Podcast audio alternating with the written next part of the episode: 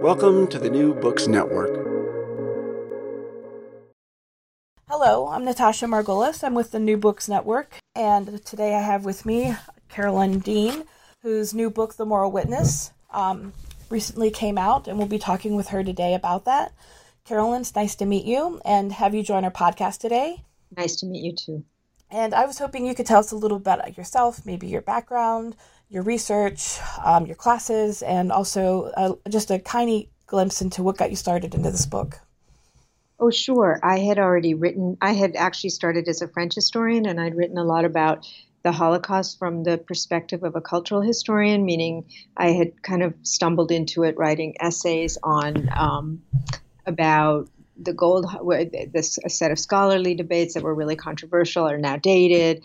And I was really fascinated by, since I'm fascinated by the culture the Holocaust has produced, and especially the moral culture it's produced, uh, this I kind of stumbled on this project too as I was reading various kinds of trials, uh, to, to trying to make sense of questions about that were circulating when I began the project about human rights and the history of humanitarianism.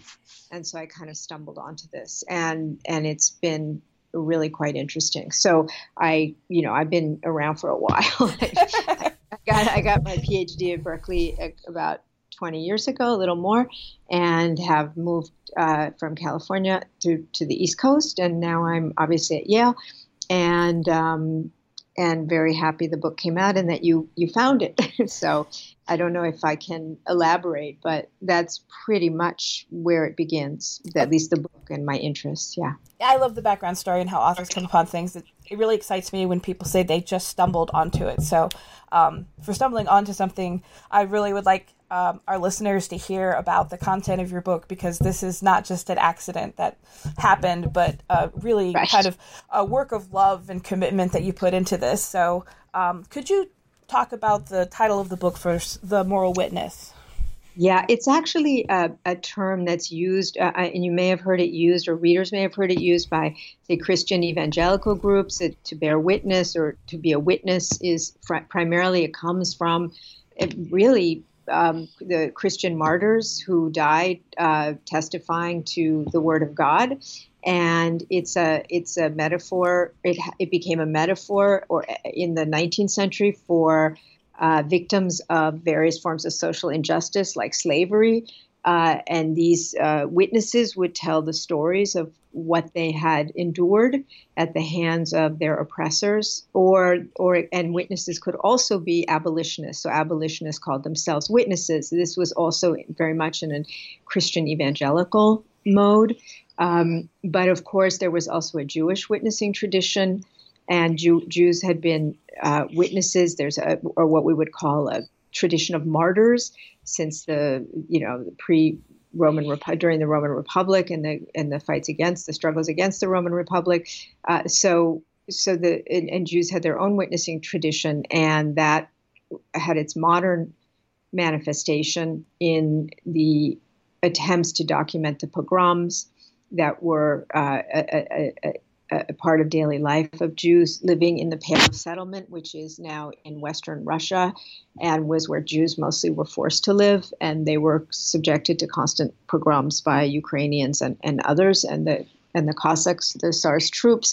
And, and, and they called the people who managed to testify to these events witnesses. So there are many, many different kinds of, uh, many different manifestations of witnessing throughout uh, modern Western history. The last one I'll mention is the, well, two really quickly are are equated with World War One and the soldiers who went off and came back to witness the violence they had seen. And again, what you can see here is witnessing here in these contexts is always a moral act. So this this term, the moral witness, is a religious term, but it was also taken up by the philosopher Avishai Margalit to mean a moral witness, to mean a secular figure who testifies to something unfathomable, to an experience of victimization that's unfathomable. And he used the Holocaust of European Jewry uh, to, to exemplify that horror uh, and what the, this kind of new kind of witness. So that the, so the term is really complicated, but that's, you know, in a nutshell, that's really, it has a long history and it's been, it's used all the time And I just was very, I was fascinated by its ability to, the ability of the witness to move people to uh, change and to respond morally and ethically to various kinds of injustice. But I also wondered how the witness had changed over time. I, I think your idea of the moral witness in this book, you know, immediately I would have leapt to conclusions about the Holocaust, but um, instead you take us all the way back to the interwar period between World War One and World War Two. Could you tell us a little bit about the Righteous Avengers as the first example of moral witnesses? Oh, sure. Um, well, I found these two trials. I actually was reading a book by Hannah Arendt called Eichmann in Jerusalem. I don't know if you or your readers would be familiar with that book. Um, it was a very controversial book. When it came out, it was basically a compilation of articles she had written on the Jerusalem trial of the Nazi um, Adolf Eichmann in nineteen sixty-one. And she basically, please interrupt me if I say something you don't think people, you think needs more explanation, because Um, not everything goes without saying. Sure, at so, the end. Okay, so um, so anyway, the, and Hannah Arendt talked about these two trials, and I realized there was almost nothing about them.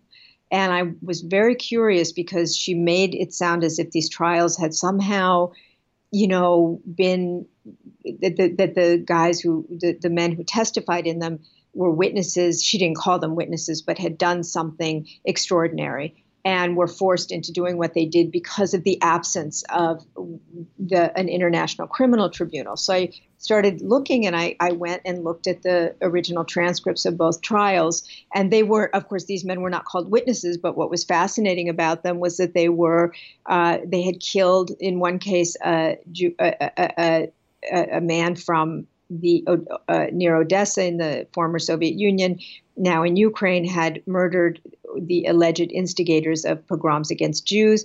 In the other case, an Armenian had murdered one of the architects of the Armenian genocide. And and I tried to, in these trials, by virtue of the brilliance of lawyers and legal strategies, essentially put the people who had been killed on trial for the deeds that they had committed and what had driven these men to commit the murders they committed.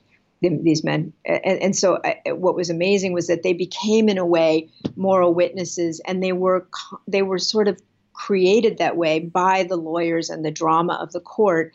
And so they, they share a lot of features in a complicated way with the witnesses we assume were the first to be seen as witnesses in the modern period, which is, as you put it, the, the, as you put your finger on it, the Holocaust witness is what we usually think of as the first moral witness in, in our time, as a secular witness to genocide.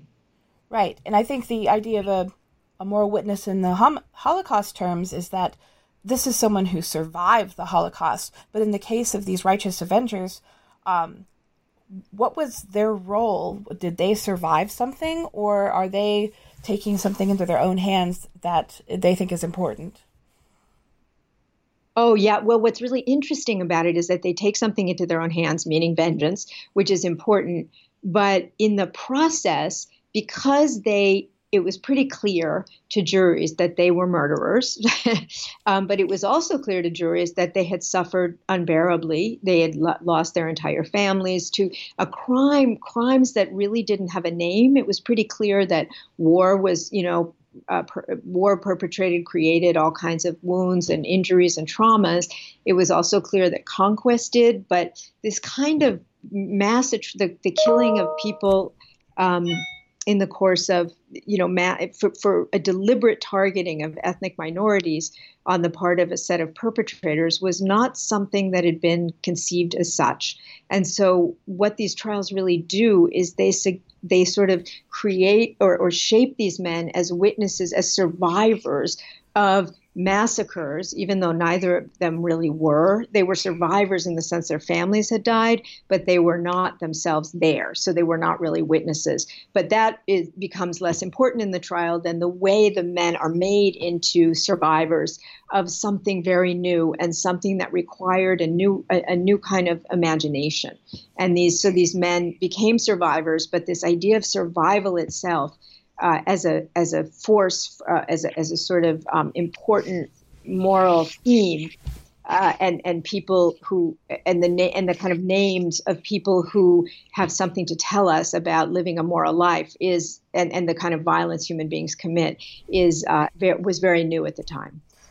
And I think that's a very good lead into your second chapter, where you're talking about camp survivors. And in this case, it's the gulags, but they have a lot of similarities, these witnesses, with the previous ones before World War Two, or sorry, before um, yeah, before World War Two in the interwar period. Could you tell us about the new the new survivors and witnesses, the camp survivors? Sure. Um, there, and that's the other thing is it's really important for people to remember that Jewish survivors weren't recognized as survivors, as even as special victims of the Nazis until the nineteen sixties. Now, within Jewish communities, obviously they were, but during and and there was a lot of talk about them. There were even novels and, and memoirs about about Jewish life under under the Third Reich and and and that, and that sort of thing. But but. Primarily, especially in Western Europe and in France in particular, the people that were deemed survivors were res- people who resisted actively and violently the Nazis and were imprisoned in concentration camps and who were not Jewish. And these tended to be, uh, so they were treated as soldiers and political Uh, political opponents of fascism and of totalitarianism. And that th- those were the survivors, and those were the people in, and there's one person in particular, very, very famous in the post-war period, who created the idea of an experience of a concentration camp called the, con- it's, it's, it sounds completely terrible in English, the concentrationary universe, but it was used as shorthand for the camps for years until the Eichmann trial, really. Um, so, and he, he was the, his work, David Rousset, formed the blueprint for Hannah Arendt's later work on totalitarianism and her understanding of the Nazi camp. So the, the idea that the man who himself was a, a resistor, a French resistor, and who was imprisoned in the camps came back and wrote about what that experience was. And he kind of created this new concept of the survivor as a special kind of person. Right. But not a Jewish person necessarily. Right. And I think that's really important. And and some even some of the museums and another memorabilia about the Holocaust experience, there's always reference to the revolts and to the resistance fighters, but the people that really survive kind of get lost. So one of the things I found interesting about this chapter in the camp survivors, one of the debates in the court was, did Stalin really have concentration camps, which mm-hmm. they called the gulags? And that seemed to be an issue that was on trial more than a person per se. Right, right. Well, that, that, what they tried to do was these, it's a very complicated story, but to make it really simple, essentially the this guy, David Rousset, who wrote, who who he, he sued uh, a communist magazine for defamation because the communists were defending Stalinism and And they were, and he, they wrote a nasty article about him. So he sued them for defamation and wanted to use the trial to show, showcase victims who had escaped um, the gulag in the Soviet Union in order to show that those victims were victims of Stalin in the same way as victims of Hitler had been victims, and that they had both survived what he called a camp system, which was something completely new and had never been seen uh, in the in the world, which, of course, it's also not really true, but we can talk about that separately. Um, and so he tried to argue that Jewish victims and the, the victims of Stalinism were the same. And this, you know, had an uneven reception. Nonetheless, what's important is that he focused on this experience of survival of this new phenomenon, camps, which he assumed was the same in the Soviet Union and in under Nazism. And in the course of this, there's one person that really interested me a lot who was a witness um, for this libel suit, um, Margareta Buber Neumann, who uh-huh. had the unfortunate experience of being in both the Nazi concentration camps and the Stalin gu- gulags. Um, do you want to just comment lightly on her, since she's she's not a footnote in your book, but obviously she plays an important role in this shift to the differing types of witnesses that take place? Right. She's pretty amazing. She, she, I mean, she basically was a communist, married to a communist, went to the Soviet Union with her husband, who was then um, deemed unacceptable by Stalin for some crazy reasons that had very little to do with anything he did. And she then found herself arrested and was went through various gulags in Siberia at which time, after a couple of years, she then um, was sent by Stalin. It was trade. She was traded for some Russian prisoners, uh, and as and sent to Hitler, and ended up in Ravensbrück, one of the worst women's camps in uh, in Germany, and survived. So she was. She tended to be someone who. She wrote a memoir, and she also testified at these trials, at two of them, Um, which I talk about. And it's quite extraordinary because she not only had the authority of her experience, but what I also emphasize in the book is the way witnesses spoke, and the, the courtroom is a special place because of the discrepancy between the witnesses' actual testimony and the horror of what they reveal about their experiences and the kind of legal questioning, which is very, uh, you know, uh, didactic. And it can be very cold. And so the contrast was very moving to audiences who, because it amplified their testimony, and certainly hers, which was very dramatic. And I think you do a very nice job of, of talking about the lawyers who kind of almost seem to be in the background, but they're very ingenious how they're approaching these trials. And I think that takes us to what more people would understand as the Holocaust witness. And how has this changed then from the previous to the Righteous Avengers and the Camp Survivors? Well, now, I mean, I guess what we're mostly familiar with is the Holocaust survivor, though, as uh, as time goes on, that, that memory is fading as well, right?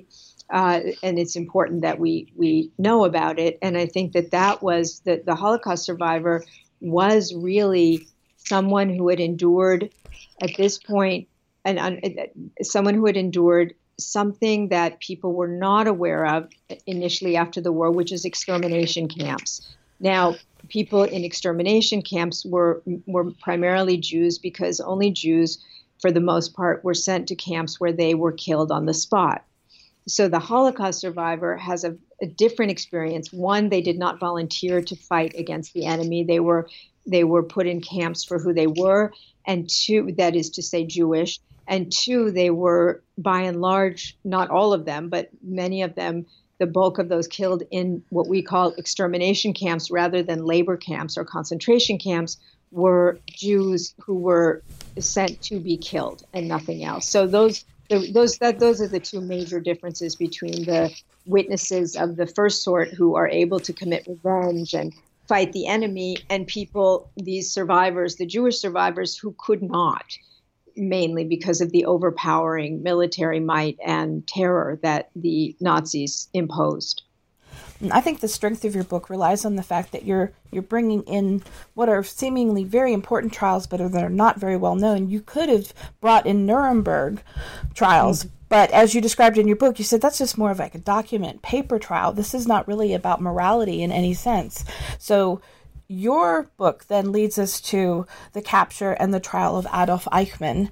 And what is the nature of the witnesses who talk about their experiences in the camps that kind of define this new world of genocide and crimes against humanity?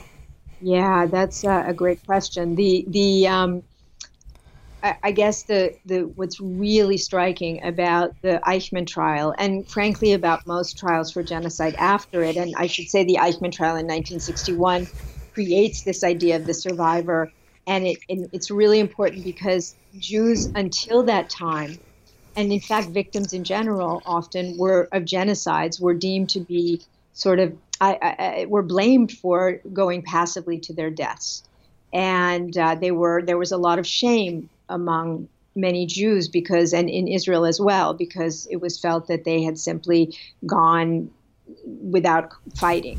And that's why you see the celebrations of the Warsaw Ghetto Uprising and other revolts against the Nazis, but they were very rare. So it's important to emphasize.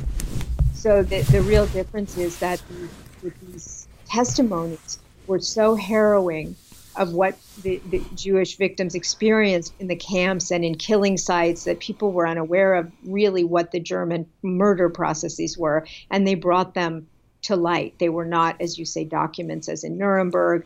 And they basically were stories of people who had endured this and somehow survived. And this basically re- redeemed the the, the the the idea that they had been passive and, and, and showed that there was no way to fight against this violence.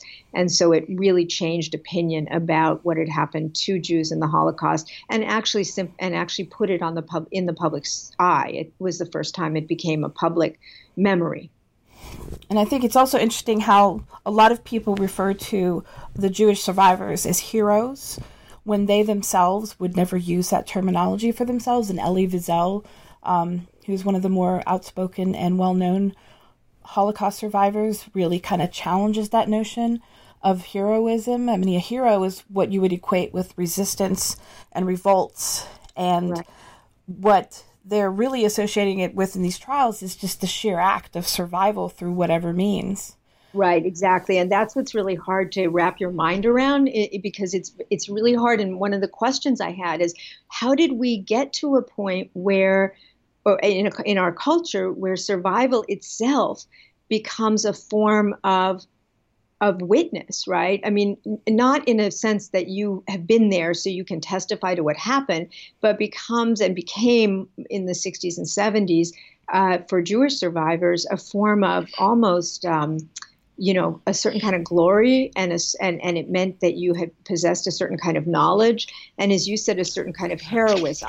Uh, heroism of because you have knowledge of something no one else can fathom, something just almost mystical, right? Yes. And this was something attributed to Jewish survivors, which, as you say, was not something most of them felt. It was really much more about us trying to grasp what this experience must have meant for them.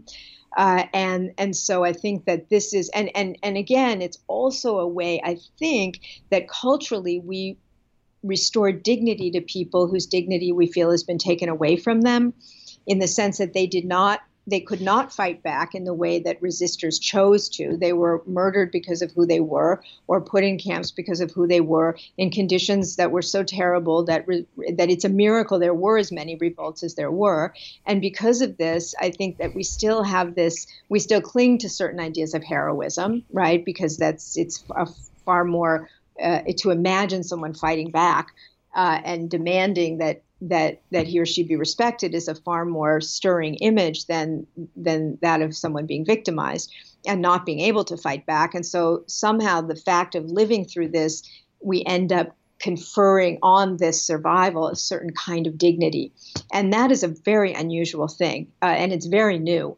And it seems to have arisen not only with the Holocaust, but with the nuclear bomb and with the with environmental catastrophe, with all of these um, these huge kind of ex- these experiences of man-made disaster that we don't feel we have any control over, and that we don't feel we can fight in any simple way, at least. So we sort of, so you have all this, you know, you have people called survivalists, right?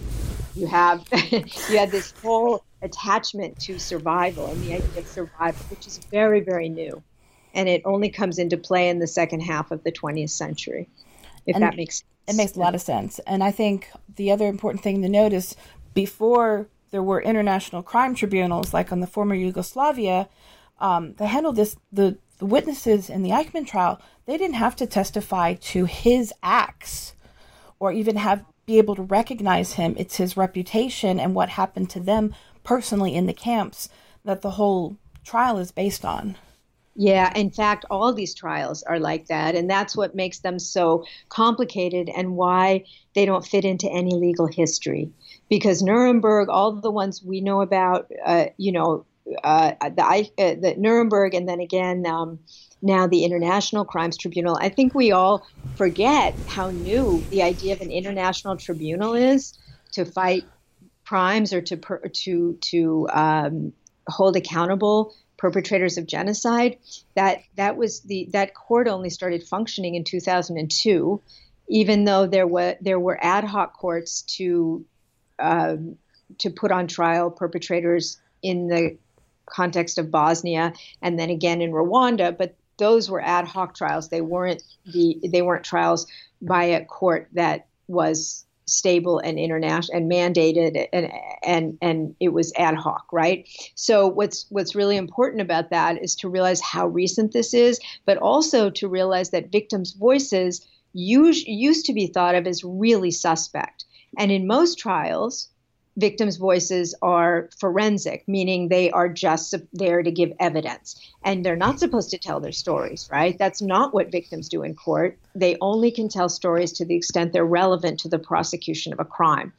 But it turns out that in order to really change our culture, we needed to hear voices of victims speaking in some way we could say out of turn, that is, speaking not in a legal manner, in a forensic manner, but in a moral way about their experiences and conveying them. And this is not something we could argue we should be doing in court. That's not what I'm trying to argue at all. I'm just trying to argue that that it was the voices of such victims that ended up making a difference and making us able to understand the difference, or making it a- us able to understand what a genocide might have felt like, as opposed to a legal definition of genocide, if that makes sense. Yes. Yes. Um, I'm going to ask you the dreaded question that historians, we always hate. So about the future, um, when we talk about the current trials, you know, leading up to still putting um, ninety-three-year-old men who served in camps on trial for the atrocities of World War Two, are we going back to a stage where the voices of the witnesses are once again Um, more about the experiences rather than being able to identify these people, and especially since we have both the perpetrators and the witnesses, their population is dying off? Right. Well, there are very, I mean, there there haven't been that many of them, but to the extent there there there have been, usually those trials are not based on victim testimony that isn't reliable. So I, I guess I would make a difference between, I would differentiate between the kinds of trials I'm talking about, which from the point of view of most people, were not were not such legitimate trials. The Eichmann trial itself, which we would all agree was a huge accomplishment, was not a trial that about which there was a consensus. Uh, even even up till today, there are people that argue that too much leeway was given to the voices of the victims.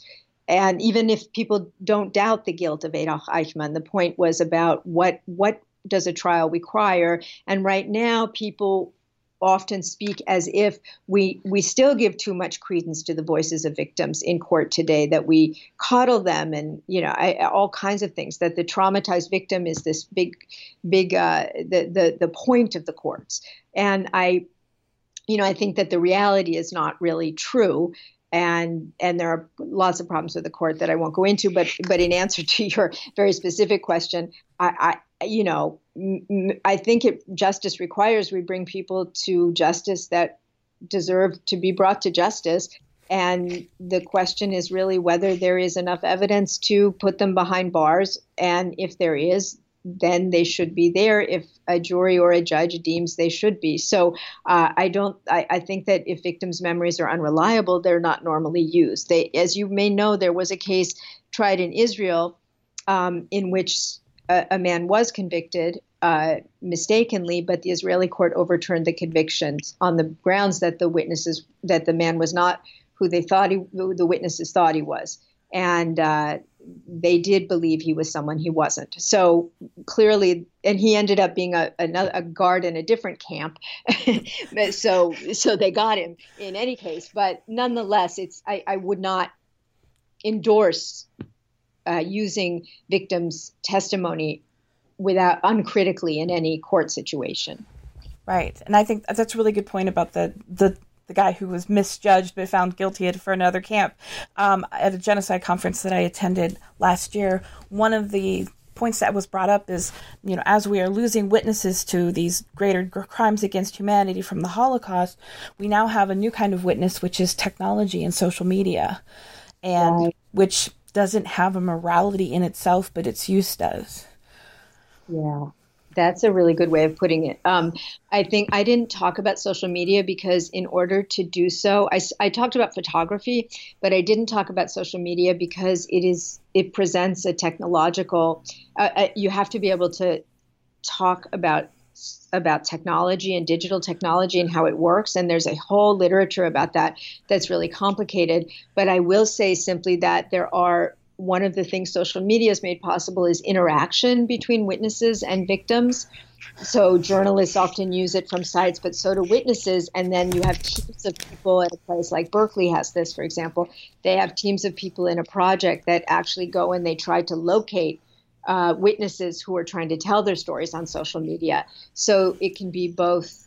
But of course, and I can just say, of course, the medium is the message, as as we we mm. know. So we have to figure out when it when the medium is no longer photography or a movie reel, or what what what does that change about the process? So what we did see is that in Holocaust testimonies, the videos made of Holocaust survivors and now other survivors of other genocides like the Rwandan and um, Cambodian genocide, that those. that people have written a lot now about how the institution doing the filming and the kinds of people doing the interviewing shape the testimonies that are then uh, recorded. Not not the truth of the story necessarily, mm-hmm. but what the, but the way the story is told, right? So that shapes what we learn from it, right? And I think that your book here has le- now led into a new world for other people to pick up and deal with the social media and the complicated research that goes along with that and the psychological case studies. I was wondering, um, have you thought about what your next project is? Yeah, I'm gonna. I'm writing about bystanders. The, this category, bystanders, meaning most of us, right? Right. But uh, hopefully not all of us. And yeah, I don't know if you've seen anything, but people often now refer to bystanders as sort of anybody on the street who sees something. Right. Um, it, when there's an event that uh, the, I saw something in the paper, the newspaper during the the demonstrations uh, against police violence in Ferguson, Missouri. And there was a, a and somebody called it bear, that the people showing up were bearing witness. And I thought, what? that oh, wow. seemed to be a strange way of talking about it. And so I um, and so what I got re- I've been very interested for a long time in the question of how you understand the concept of a bystander, meaning someone in a in the population of, say, occupied Europe, who is not uh, ideologically or politically, say, a fascist or a Nazi, but who is not one of the targeted victim groups, uh, Jew, for example, in this case. What exactly how what is the psychology and the social reality of bystanders? And there are, because it seems to be a psycho, but it, it seems to be a psychological, a topic about psychology. But in fact, the idea that one should um, actually intervene on behalf of others, and the whole idea of a bystander, only only emerges after the Second World War. It didn't exist. I mean, sure that you should help strangers. I, I mean, those are good Samaritan tales. But the idea that there are people who are, that you as a person are obliged to intervene in something that has little to do with you, in a situation that doesn't affect you, in order to defend, uh, that you're morally obliged to defend uh, a weaker party, is actually a, a, a pretty new idea. Obviously, there there have been ideas like this circulating for a long time. Uh, in the eighteenth century, uh, Voltaire said he he we should all be. Uh, We should be full of righteous indign- indignation, but that that indignation should be disinterested, meaning we should we should be doing it out of our the sense that we don't want other people to be hurt in our name or whatever. So that those ideas have been around, but as general cultural realities that everybody feels they should adhere to, that isn't true.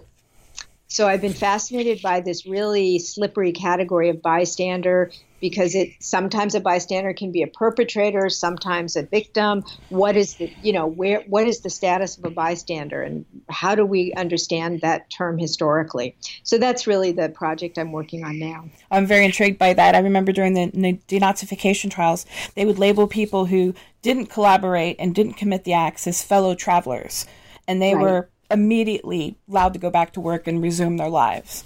And so, you know, we would probably call them bystanders today as well, but yeah. putting a moral obligation on them is kind of hard, because as you said, this is only a, a, a new idea. I love the Pentecostal terminology that keeps being used about this, of bearing witness and stuff like that. So you're on an interesting path, and I look forward to reading more from you. Um, I guess I really would like to thank you for taking your time today out of your work and your busy schedule to talk with us. And um, I hope that you feel like uh, you got the word out about your book better, um, because that's the main point of the New Books Network, is to reach a wider audience than maybe perhaps that which is limited to buying academic press books. Yeah. So thank you very much, Carolyn. That's my pleasure. I really appreciate it.